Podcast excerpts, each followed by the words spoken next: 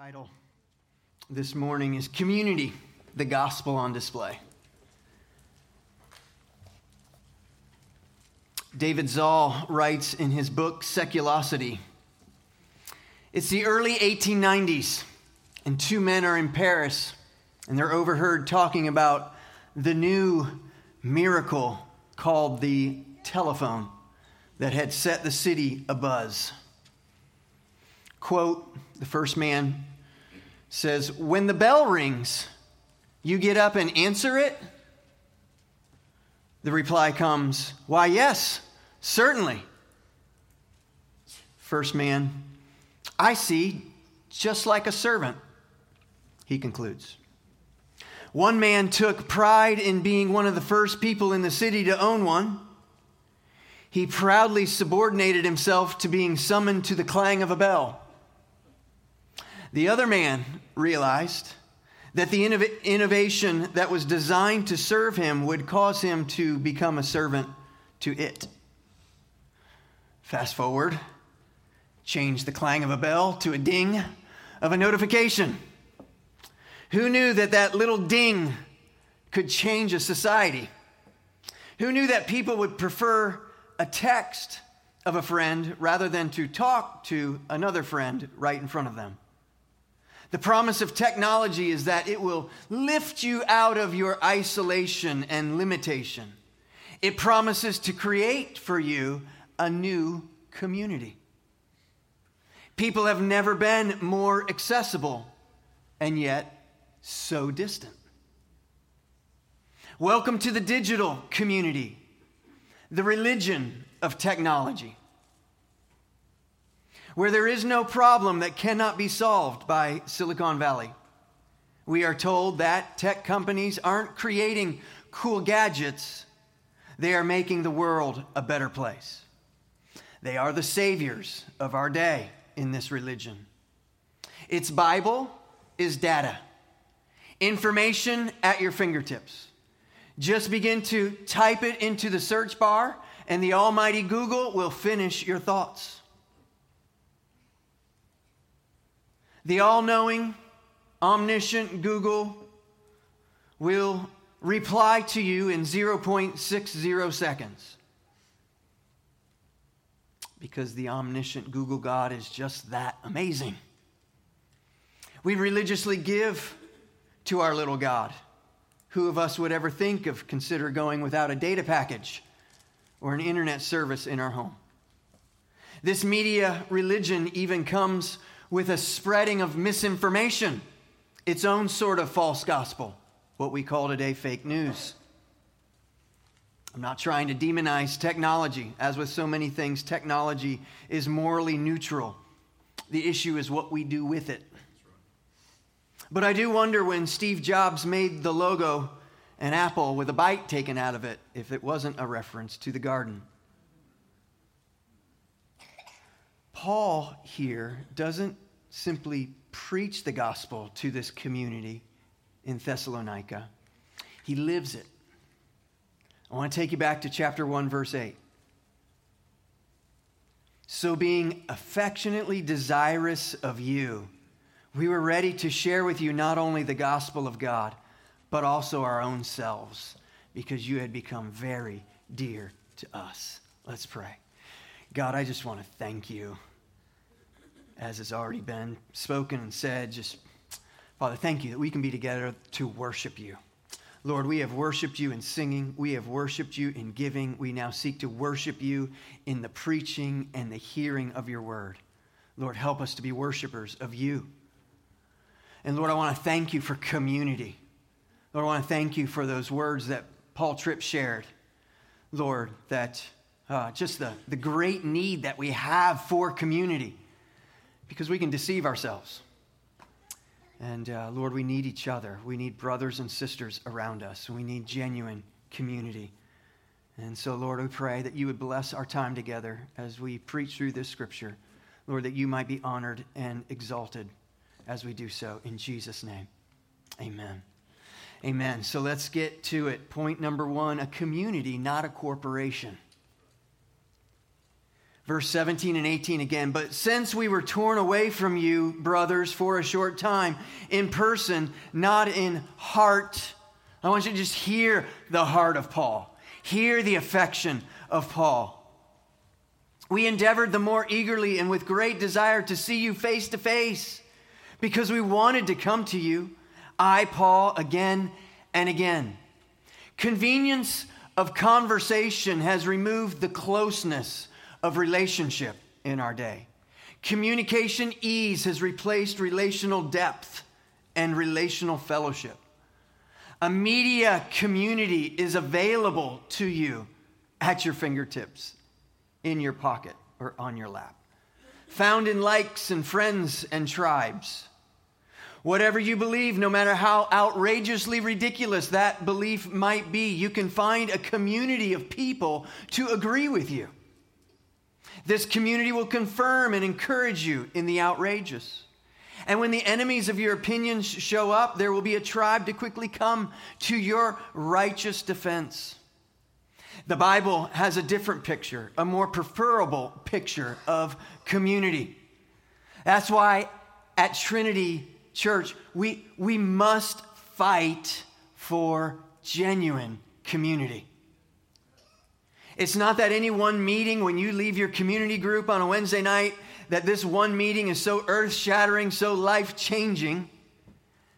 It's the constant drip of relationship into our lives Wednesday after Wednesday after Wednesday.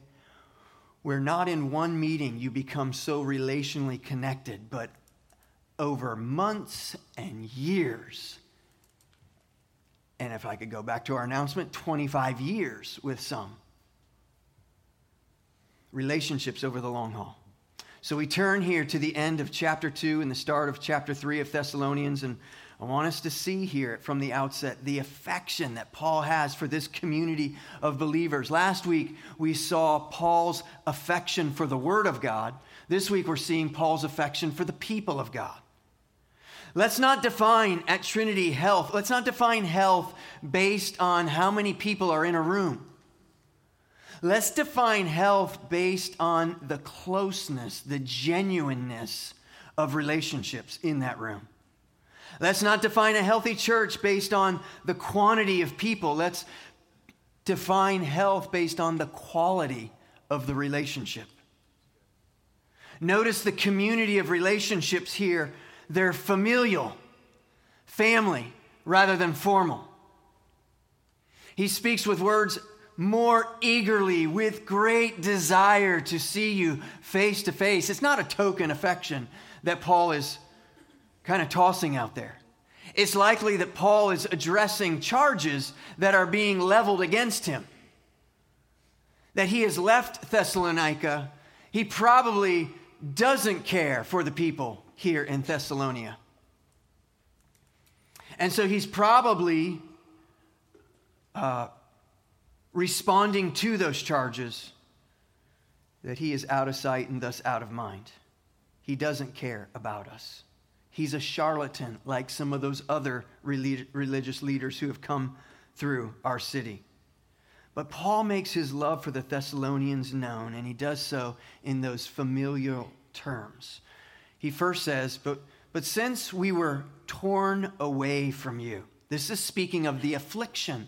It's the affliction that he's referring to that has ripped us apart.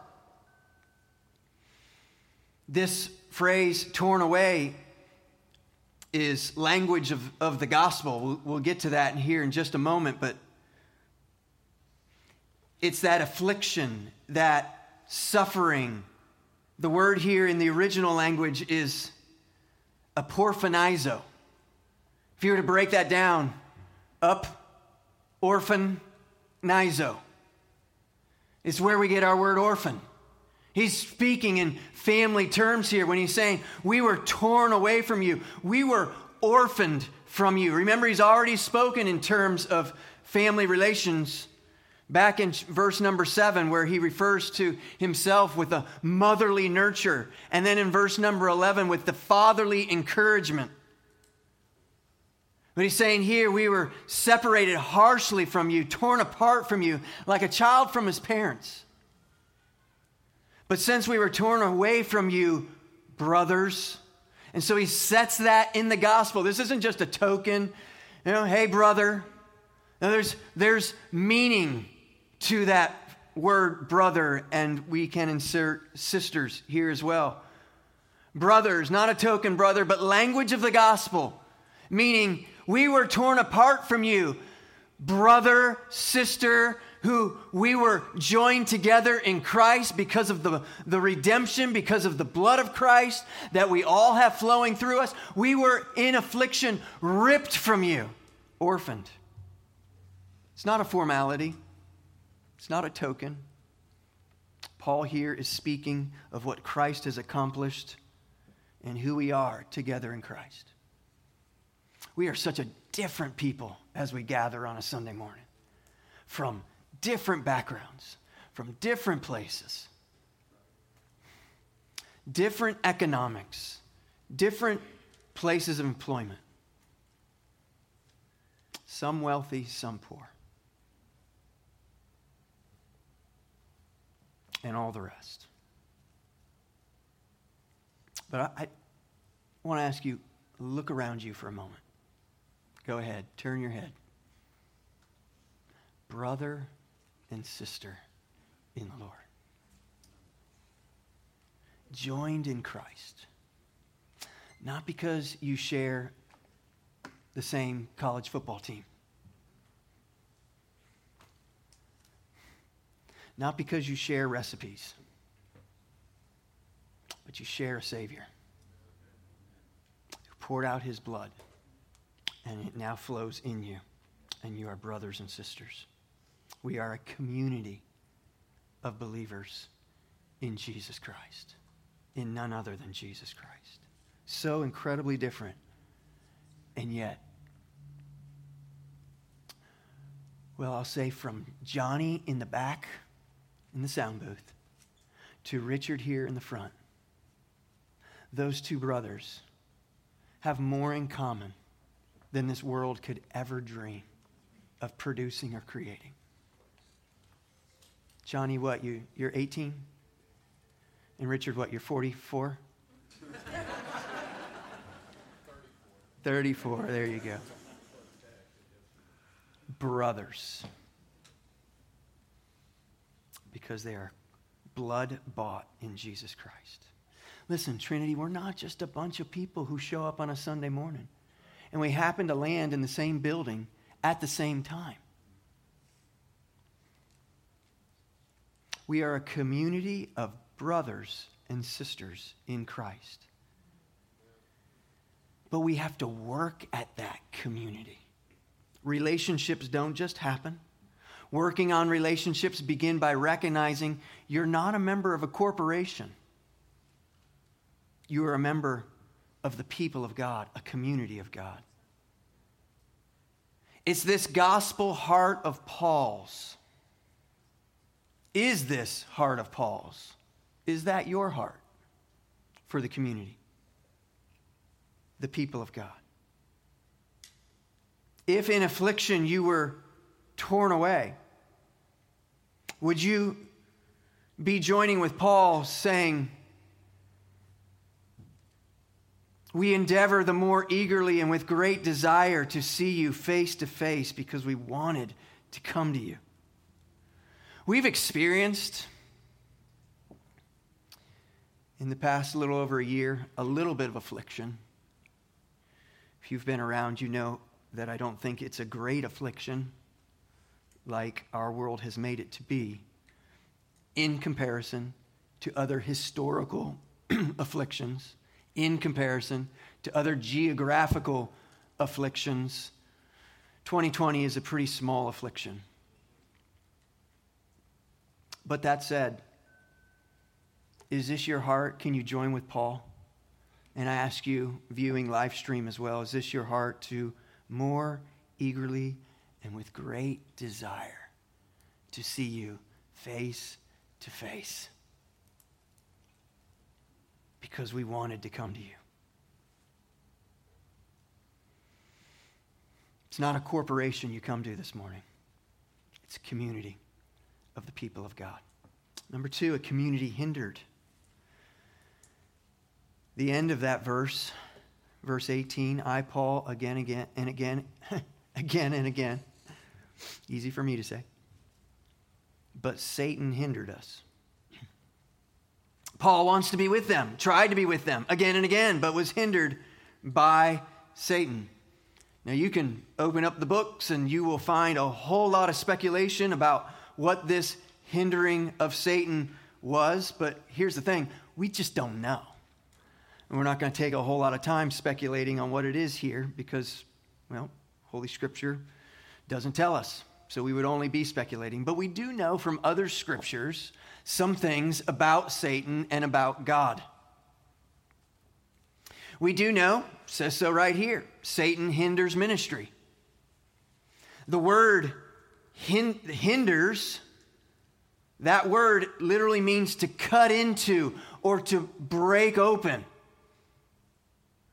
It's this idea that the, the road for Paul to travel down, not the literal road, but just that idea that the hinder, the, the road for him to get there has been cut into or broken up, making the road impassable. Satan is preventing Paul from doing what he longingly desires to do, we're told. Now, some make too big of a deal out of Satan. At Trinity, we seek to make a bigger deal out of God. We want to put our exclamation point on God, not on the enemy. But in doing so, hear this it's possible that we can neglect the fact that we have an enemy who is seeking to hinder ministry. If you're looking to step out into ministry, I hope you are. Satan will oppose you. 2 Corinthians 12, so to keep me from becoming conceited because of the surpassing greatness of the revelations, a thorn was given me in the flesh, a messenger of Satan to harass me, to keep me from becoming conceited. Paul to the Corinthians. Mark 4, and these are the ones along the path speaking Jesus' parable, the seeds. Where the word is sown, when they hear, Satan immediately comes and takes away the word that is sown in them. 2 Corinthians 4, in their case, the God of this world has blinded the minds of the unbelievers to keep them from seeing the light of the gospel of the glory of Christ, who is the image of God. And so, Scripture tells us some things about Satan. Scripture tells us things, obviously, about God. God rules supreme. God, not Satan, is in control. God is the sovereign one not Satan. Satan has already been defeated at the cross of Christ. God and Satan are not in some cosmic duel, duking it out day after day. You don't have to sit at the edge of your seat wondering at the end of today, I wonder, will it be God or will it be Satan as I lay my head down to sleep? God rules supreme. God is sovereign even over Satan himself. Actually, I like to think of it like this Satan is on a leash. Satan is a pawn in the hand of God. Actually, when Paul longingly desires to go to one city and can't get there because he's hindered by Satan, well, that just means God has ministry opportunity for right where he's at. And so often, so quickly, believers just assign things away. Oh, the devil has hindered me, as opposed to, for all of us, let us open our eyes and say, what does God have for me right now? Because clearly there is ministry here where He has me. As you are hindered, as the road is cut up in front of you in affliction. Satan's on a leash. He is subjected to God and can only do what God permits. We're going to jump forward just for a second, but look how Paul refers to the afflictions in verse 3 of chapter 3. That no one be moved by these afflictions. So we're going to send Timothy because we want him to encourage you so that you wouldn't be moved by these afflictions. For you yourselves know that we are destined for this. Well, who destines that? afflictions. Certainly not the devil. Do not assign him such power. God rules supreme. Ligonier writes, doesn't say who the author of this is, but let me just read to you. Satan has a measure of influence over this sinful world. He has this influence only by God's permission. For authority in this world is not rightfully his. He did not possess it before the fall. Knowing that God is sovereign over creation should encourage us to pray and to work for the sake of the gospel. Yes, it should. Because he is sovereign over the devil. He will bless our efforts for the sake of his name and accomplish his purpose through us. He's a tool, he's a pawn in the hand of God. It's not Paul's point to now show us what ministry is provided there for him in Athens, but just know that's the heart of Paul. And you've seen it before. He's been in a Philippian jail before, hindered. And the jailer and his whole household became believers. Does Satan hinder today? I would say yes. How might Satan hinder today? Well, we could probably make quite a long list, but here's just a couple thoughts. The non believer, the person who's given a sense, a false sense of salvation, of assurance, not truly a believer in Jesus Christ. Sure, I love Jesus. Don't we all love Jesus? I was born in America after all. It's a Christian nation.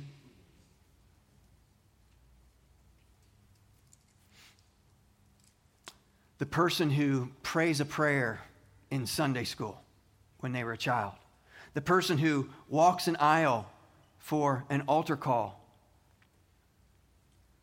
and says, Well, I've prayed that prayer. I live like the world. I was drunk last night, adultery yesterday, but I prayed that prayer. False sense of assurance. Or perhaps through a false gospel. The prosperity gospel, we believe, is a false gospel. Moralism, a moralistic gospel. I just need to continue to do good, and that's what's going to save me. If you're here this morning and you're thinking, what's going to, on that day, going to make me in right standing with God? And if your answer is, I'm a good person, that's a false gospel. Your righteousness, we're told in Isaiah, is like filthy rags.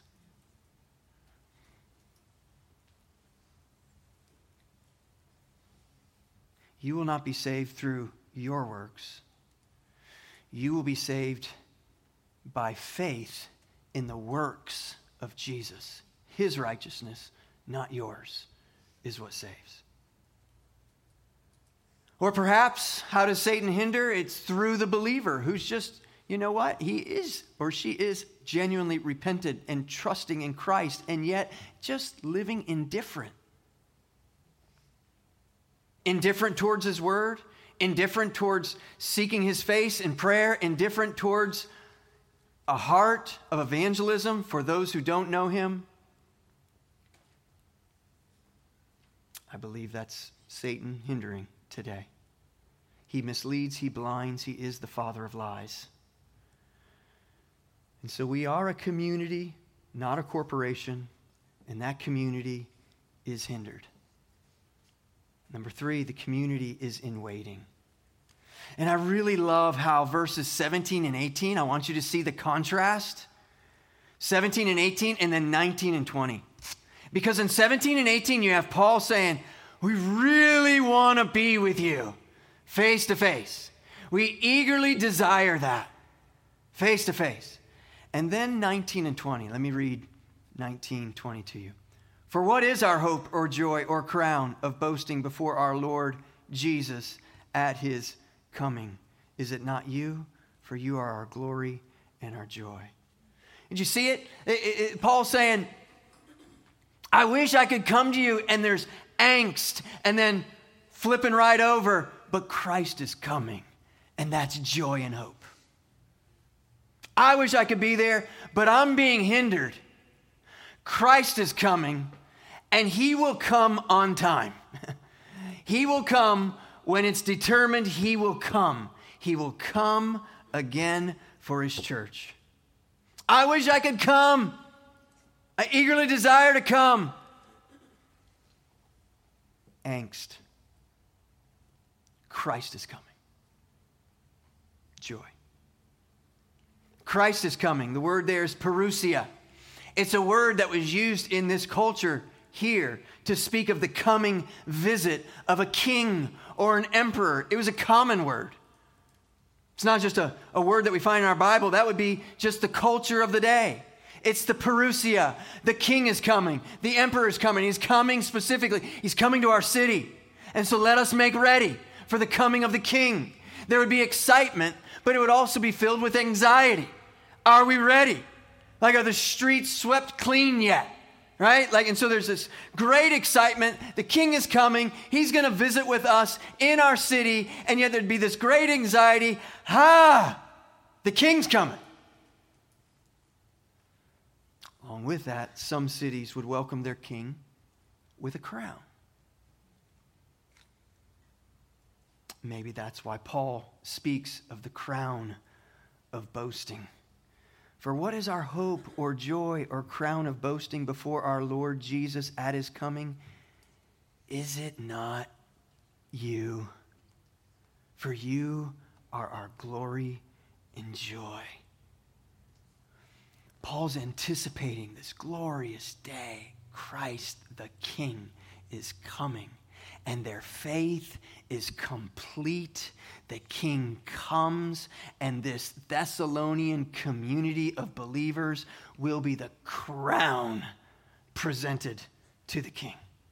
For you are our glory and joy. It's a community in waiting. Number four, it's a community afflicted.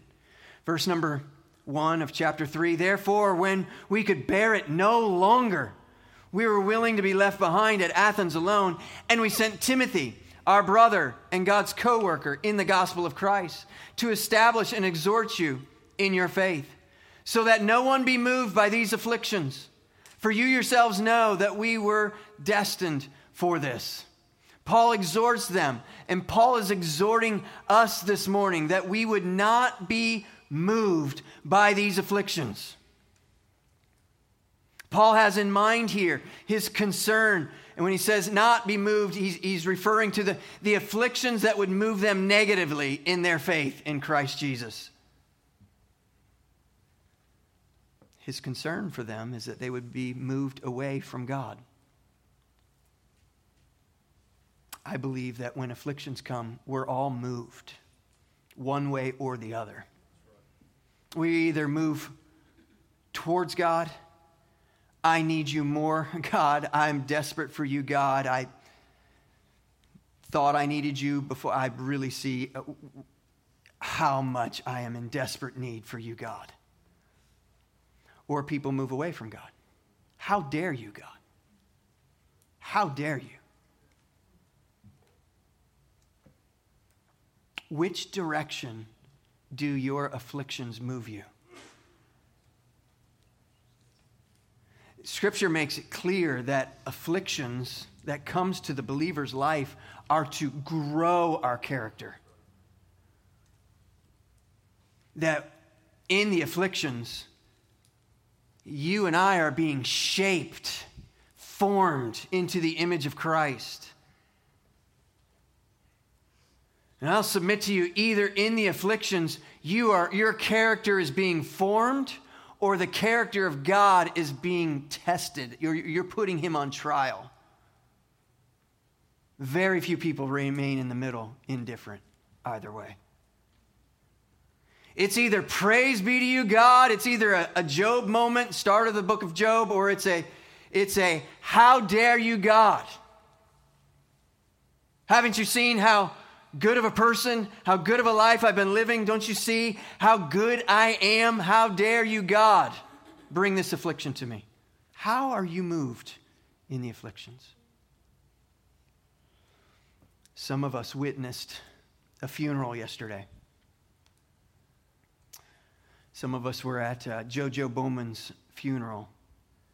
And I just want to report to you you would have been proud of your brother, Alex Bowman.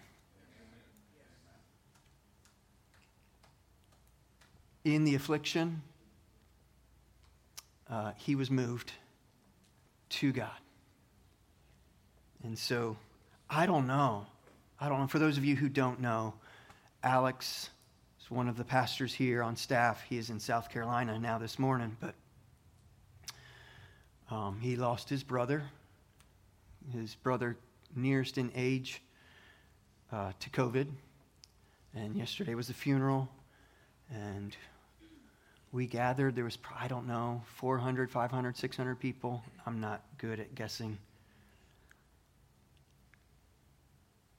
And I don't know if that's me. I don't know if I want the microphone.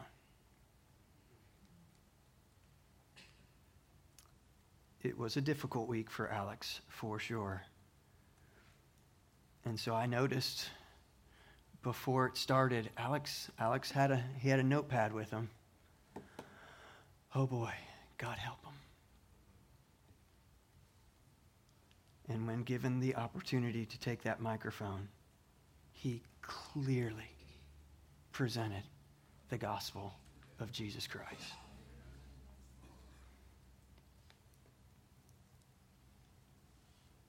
He was not moved negatively by this affliction. He was moved to God. You talk about a hindrance to his ministry. And then God opened a door for ministry. He said, I'm going to have you minister here today.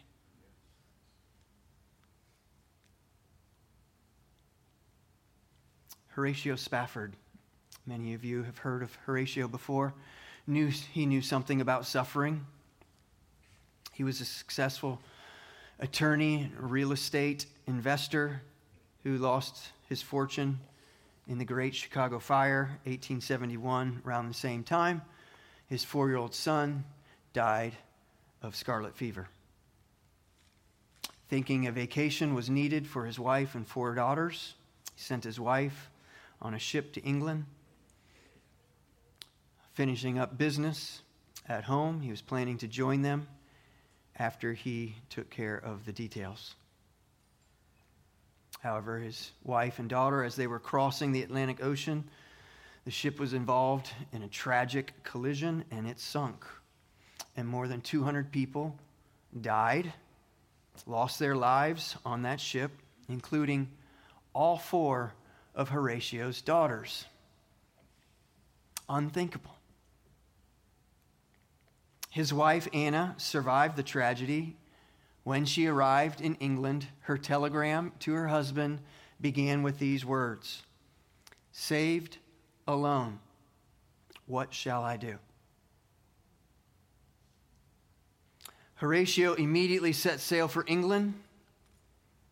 And at one point of the voyage, the captain of the ship, aware of the tragedy that had just taken place, summoned Horatio to tell him that they were now passing over the waters where his four daughters perished. Unthinkable. As Horatio thought about his daughters, words of comfort and hope began to fill his mind, and he began to write them down. When peace, like a river, attendeth my way. When sorrows like sea billows roll, whatever my lot, thou hast taught me to say, It is well, it is well with my soul.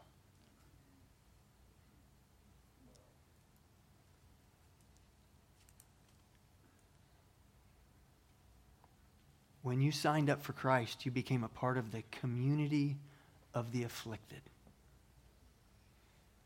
Peter tells us don't be surprised by the fiery trials that surround you.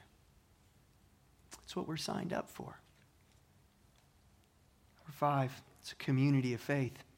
So he sends Timothy. Why? To check on the finances? No. The check on the size of the church? No. He sends Timothy to check on the people's faith. How's the faith of the community? Makes sense, doesn't it? We don't know what the level of affliction that they were facing. We just know that in this little letter, Paul keeps referencing it. How difficult church life must be for these early first century believers. So he sends Timothy to check in on them because they're so severely afflicted.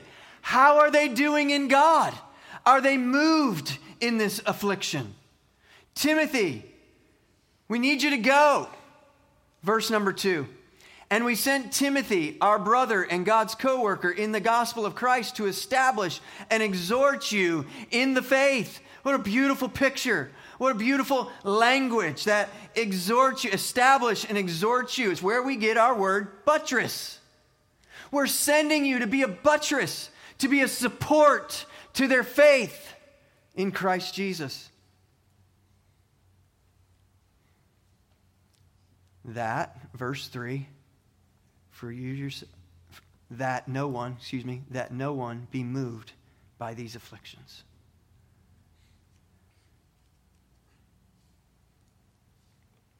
Next, it's a community with the gospel on display. Thessalonians is this great little letter. It doesn't always teach community, it doesn't always teach gospel, but it regularly shows community and it regularly shows gospel. You see, when Paul sends Timothy, Paul is losing something. He is losing someone. And it will be his loss, will be the people's gain. It's no small sacrifice for Paul to send Timothy, his close companion in the ministry, the one who he calls his son in the faith. He's losing someone dear to him. It's a great sacrifice. Paul may lose Timothy permanently because of the affliction. That was a reality.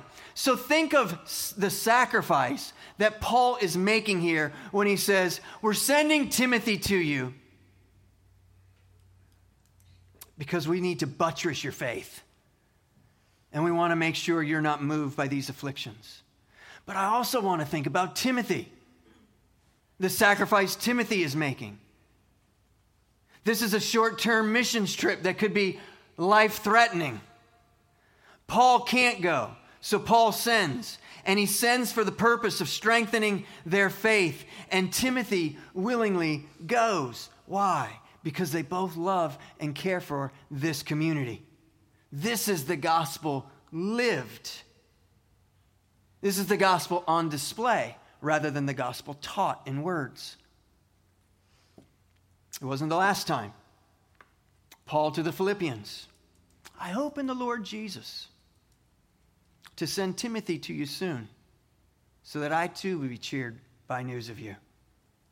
For I have no one else like him, for they all seek their own interests and not those of Christ Jesus. But you know of Timothy's proven worth how, as a son with a father, he has served with me in the gospel. This is not what's best for Paul. It's not what's best for him and his kingdom. It's about the gospel. The gospel is being displayed here. So I want you to now hold your communion elements. And let me go ahead and ask the worship team to come and join me. Paul here is demonstrating the gospel of Jesus Christ. You see, the Father sent the Son. Not for the benefit of the Father, and the Son was willing. And Paul was a beneficiary of the Father's sacrifice. In one sense, we can maybe say, how could Paul keep Timothy? having received Jesus Christ from the Father. How could Paul hoard or keep Timothy back? That would be incredibly selfish. And be a, an attempt to build man's kingdom. Paul loved the Thessalonians because he had been already loved by God. The gospel came to Paul, love came to Paul, and now he sends Timothy. Romans 8:32 He who did not spare his own son but gave him up for us all how will he not also with him graciously give us all things. And so you hold in your hands this wafer and this cup. And this wafer represents none other than the body of Christ. Praise be to God. The father sent the son. And when he did so, he knew he was sending him into affliction.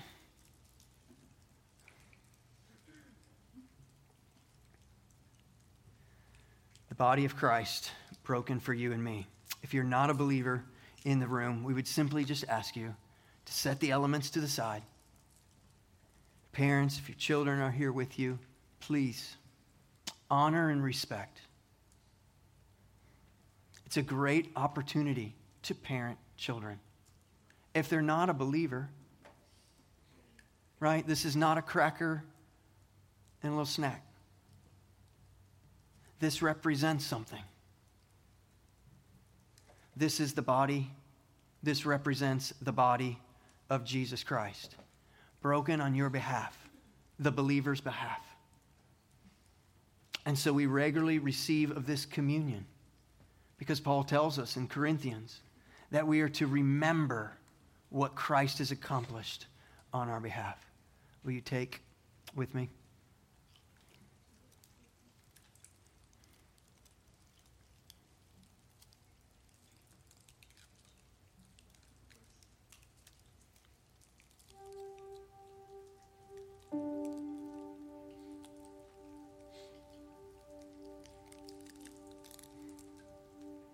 This is the blood of represents the blood of Christ.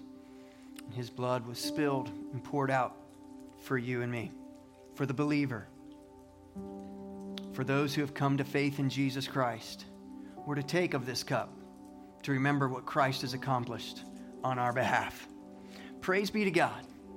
The community joins together. You know, just randomly showing up in this room at 10 o'clock, just randomly taking of a, of a little wafer and a little cup.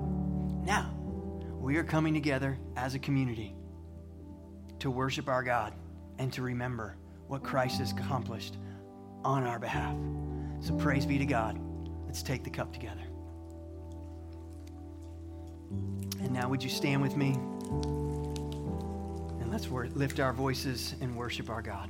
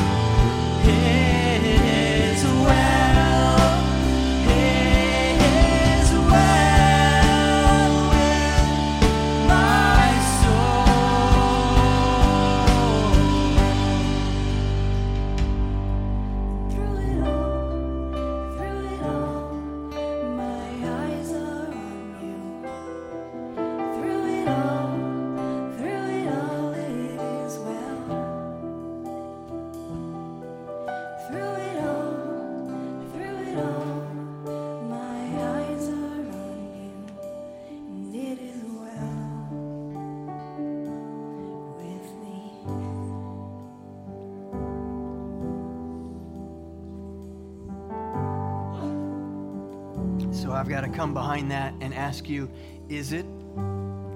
Is it well with your soul?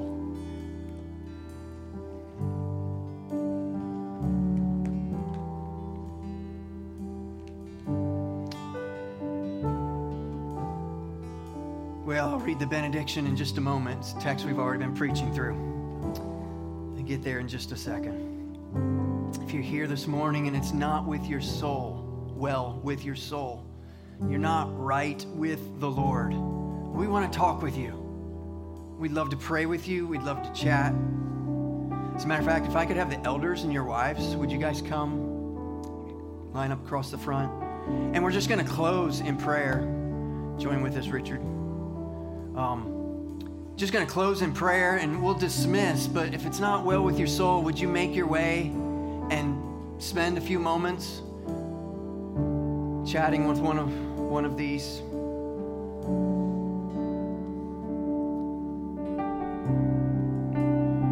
Therefore, when we could bear it no longer, we were willing to be left behind at Athens alone, and we sent Timothy, our brother and God's co worker, in the gospel of Christ to establish and exhort you in your faith.